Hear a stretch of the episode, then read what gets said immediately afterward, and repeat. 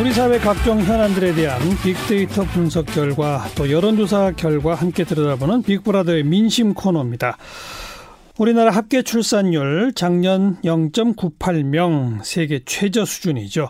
저출생 고령화 정말 중요한 이 국가적 과제입니다. 오늘은 그래서 육아 문제, 육아에 대한 우리 국민들의 민심을 읽어보도록 하죠.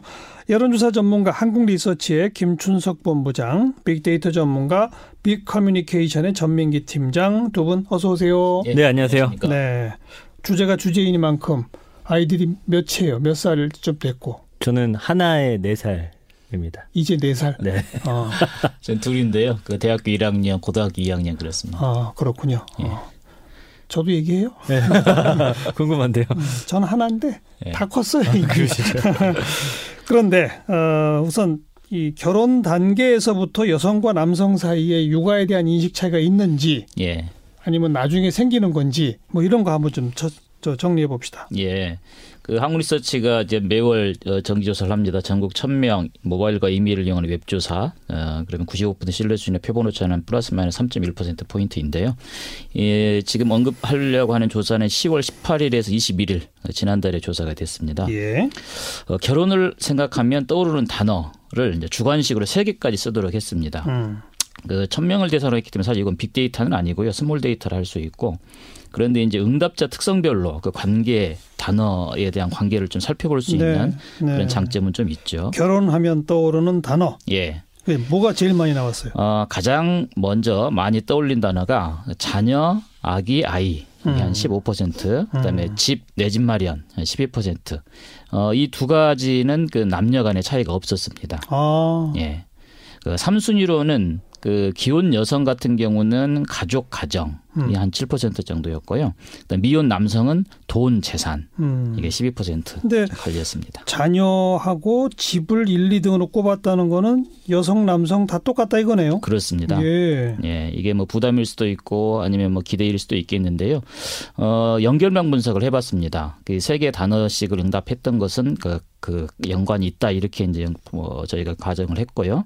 그래서 한 전체 134개 단어 그 중복을 좀 감안해 보니까 2,387개 그 연결 관계가 이제 생겼는데요. 예. 그걸 통계 이제 프로그램으로 이제 확인을 해보니까 남성은 크게 한 두 덩어리, 그 여성은 크게 한 세 덩어리 이렇게 이제 연결망이 형성이 됐습니다. 음. 어, 이건 아마 이제 남성보다 여성이 그 결혼에 대해서 더 민감하고 다양하게 생각한다는 것을 또 의미하기도 할 건데요. 예.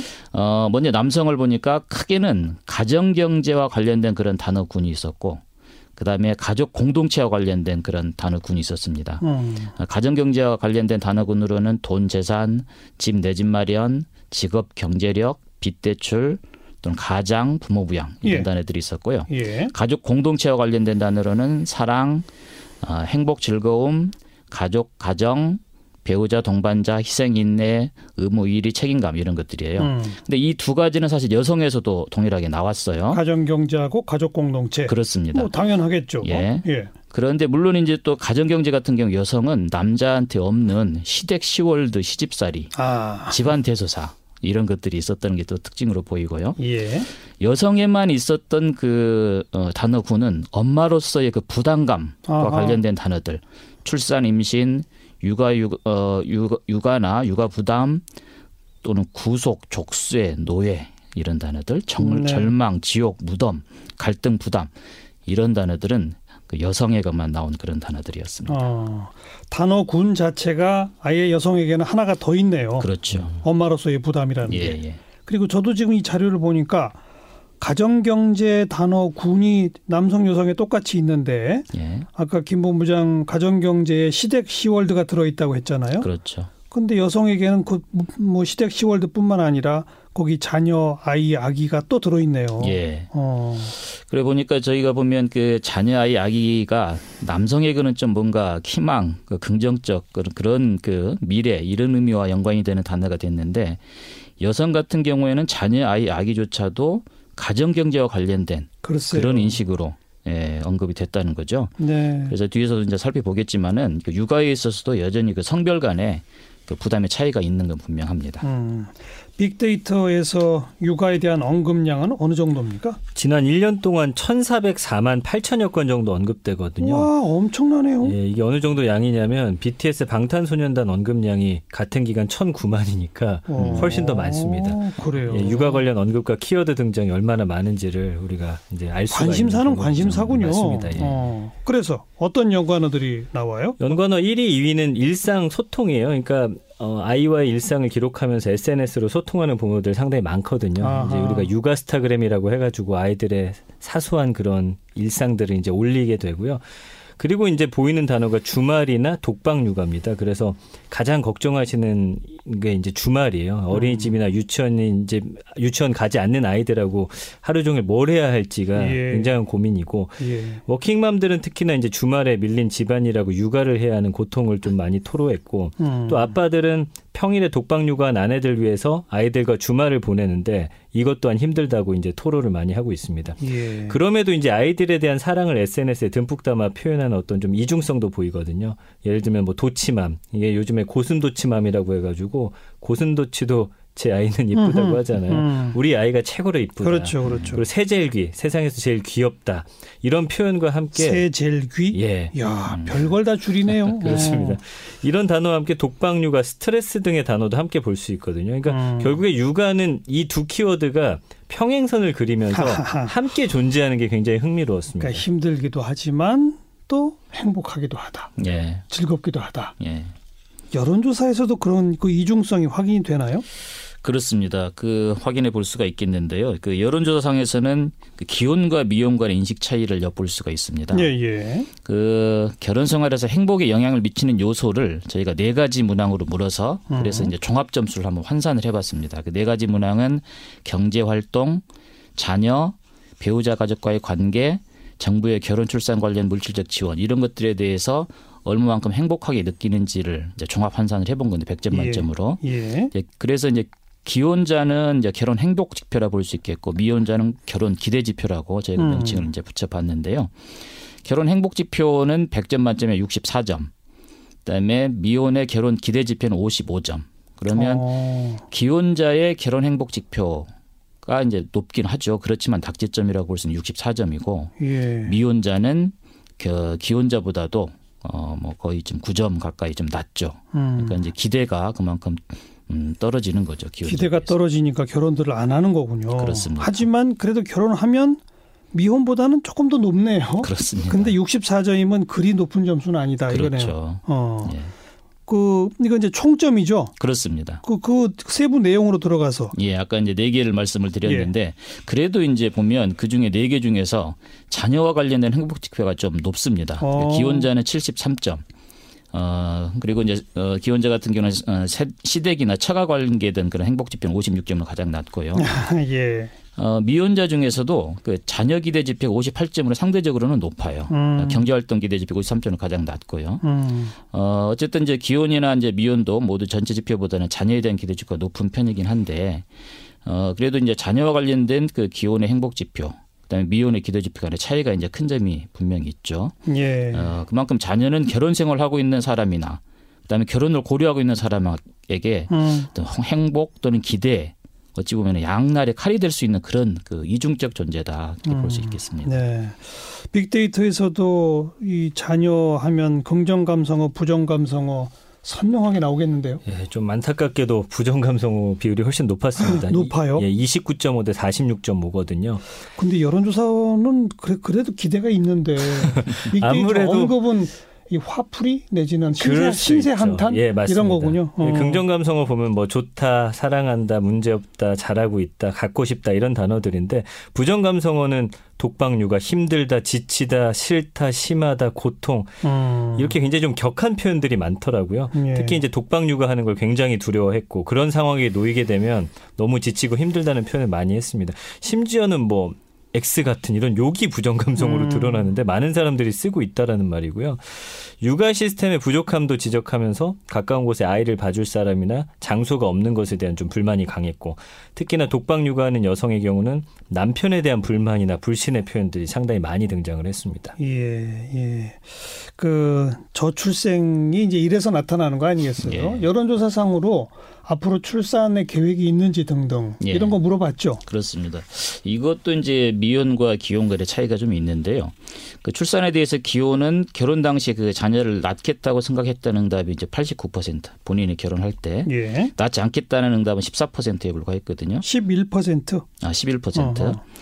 어, 40대 이상 그리고 월소득 500만 원 이상 고소득층에서 자녀를 낳겠다는 그 응답이 상대적으로 높았어요. 그렇겠죠. 예. 반면에 그 미혼은 결혼하면 자녀를 낳겠다는 응답이 57%, 아. 낳지 않겠다는 응답이 43%입니다. 예. 자녀를 낳지 않겠다는 응답은 특히나 여성 55%, 화이트 컬러 51% 이쪽에서 높았어요. 음, 어, 기혼은 상대적으로 미혼보다 연령대가 높다는 점도 좀 고려가 되어야 될 거라고 봅니다. 이런 조사 결과를 보니까 저출생 생길 수밖에 없겠네요. 그렇죠. 아. 뭐 거기에 더해서 예. 어, 경제활동 참여 이 부분에 대한 부분도 사실 좀 고려가 돼야 될 것 같은데 예. 기혼 여성의 경제활동 경험은 37%인 반면에 미혼 여성의 경제활동을 희망한다는 비율은 72%거든요. 음, 그런데 그 이번에 그 통계청 조사 결과가 나왔어요. 2019년 상반기 고용 조사 결과에 예. 30대 기혼의 31%가 경단녀, 그러니까 경력 단절 여성입니다. 그렇죠. 그 중에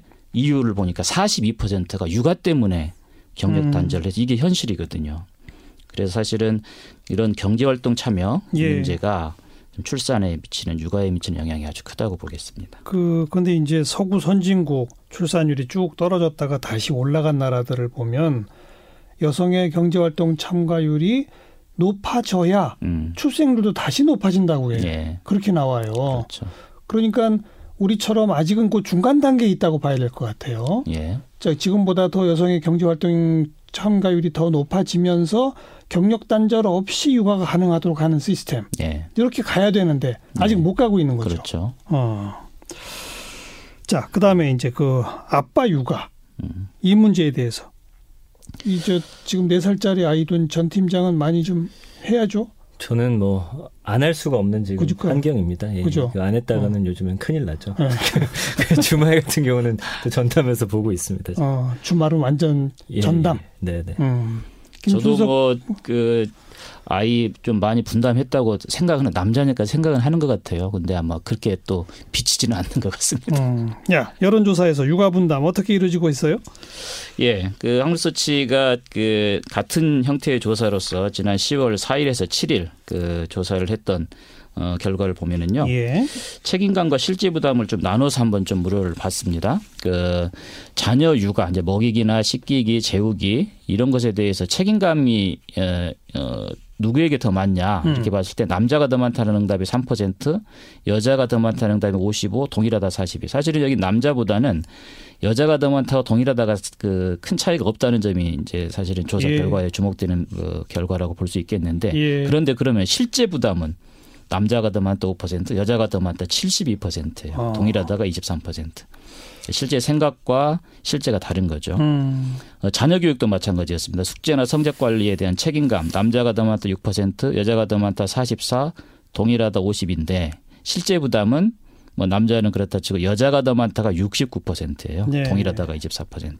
예. 그러니까 그만큼 아, 육아에 대한 분담이 실제로는 잘 이루어지고 있지 음. 않은 거죠. 그러니까 인식상으로도 아직 멀었고 그렇죠. 실제로는 더 그렇고. 더더욱 멀었고 예. 어. 빅데이터 상에서는요. 지금 남성이나 남자라는 키워드를 포함한 육아 관련 언급량이 38,600여 건밖에 안 됩니다. 그러니까 별로 없군요. 예, 거의 없다고 봐야 어. 되겠고요. 이 연관어도 보면 좀 의미가 있어요. 1, 2위는 뭐 아이 시간에서 아이와 시간 어떻게 뭐 보내는지 이런 이야기인데 그 이후부터는 휴직, 육아 휴직, 직장, 사회, 회사, 독방 육아, 주말 스트레스 이런 단어거든요. 음. 그러니까 이 직장, 사회, 회사 아이에 대한 사랑이나 SNS 활동은 눈에 띄게 줄고 사회 안에서 아이를 보는 남성으로서의 어떤 시각이 좀 부각되고요. 예. 여전히 일터에서 육아하기 위해서 휴가를 낸다거나 휴직하는 게 뭐 그렇게 편하지는 않다 이렇게 음. 좀 보여집니다. 그리고 평일에는 일하고 주말에는 아내 대신해서 또 독방 육아하는 거에 대한 예. 스트레스 굉장히 많이 토로하고 있습니다. 전 팀장 같이 어. 그렇습니다. 긍부정 감성은 어때요? 어, 28.8 대 40.3이에요. 그 긍정 감성어 중에 쉽다, 행복하다, 뭐 공감 좋다. 대충 보는 분들은 또 쉽게도 느껴지나 봐요. 예. 음. 근데 부정 감성어 보면 부담, 독방 육아, 울다, 차별, 스트레스, 어림없다, 지적받다. 네. 그러면서 그 최근 육아 함께 하는 북유럽 아빠들을 라떼파파라고 하면서 많이 언론에서 보도가 됐는데 왜 또 라떼 파파라고 그래요? 예. 이게 왜냐면은 그 4시쯤에 퇴근해가지고 커피 한 잔 들고서 아이들을 유모차에 태운 다음에 오. 예, 이렇게 좀 여유 있는 모습, 자연스러운 모습들 어. 이야. 보여지거든요. 4시에 퇴근해서 예, 어. 이런 감성어들하고 비교하면 재밌더라고요. 이 라떼파파 긍부정 비율은 63.3 대 14.6이에요. 아, 우리도 그랬으면 예. 좋겠다 그거군요. 그래서 긍정 감성어 행복, 자연스럽다, 적극적이다, 좋다, 가능하다. 근데 부정 감성어는 음. 불가능하다, 힘들다, 예. 고민 어렵다. 자연스럽고 좋은 모습이지만 우리 현실에서는 어렵다는 반응이 많았습니다. 그러니까 육아휴직 뭐 사실은 겁난다. 걸림돌이 많다 이런 거잖아요. 그렇죠. 예. 실제 조사에서도 드러나죠. 그렇습니다. 그 앞선 한국리서치 조사에서 육아휴직 의향이 없거나 추천하고 싶지 않다는 응답자 126명이 그 이유를 물어봤거든요. 예. 가장 큰 이유는 승진 누락과 같은 회사에서의 불이익을 받을 것 같아서 아하. 36%. 아. 그럼 동료들의 업무 부담이 가중될 거니까 좀 염려스러워서 25%. 그러니까 전체 응답자 60%가 직장 상황에 대한 그런 염려 우려 이런 것 때문에 지금 예. 네, 육아휴직을 못하는 거죠. 당연한 얘기 같네요. 예, 아직 그렇습니다. 우리 기업 문화가 안 바뀌었다는 얘기. 그렇죠. 음. 출산 관련된 많은 정책이 있잖아요. 예, 실제 효과가 있는지 예, 조사상 어떻게 나옵니까?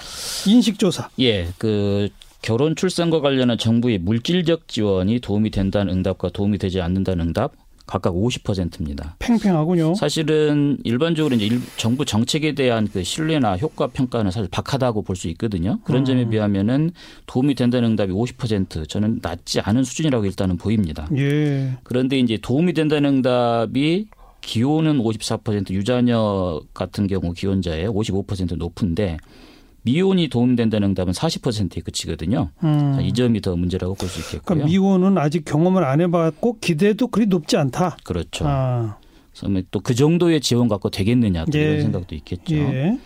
어, 그래서 그들에게 이제 그 이유를 물어보니까 이제 근로환경 개선이 더 시급한 문제다. 사실 물질적 지원 이런 것보다도 그 응답이 32%로 가장 높았고요.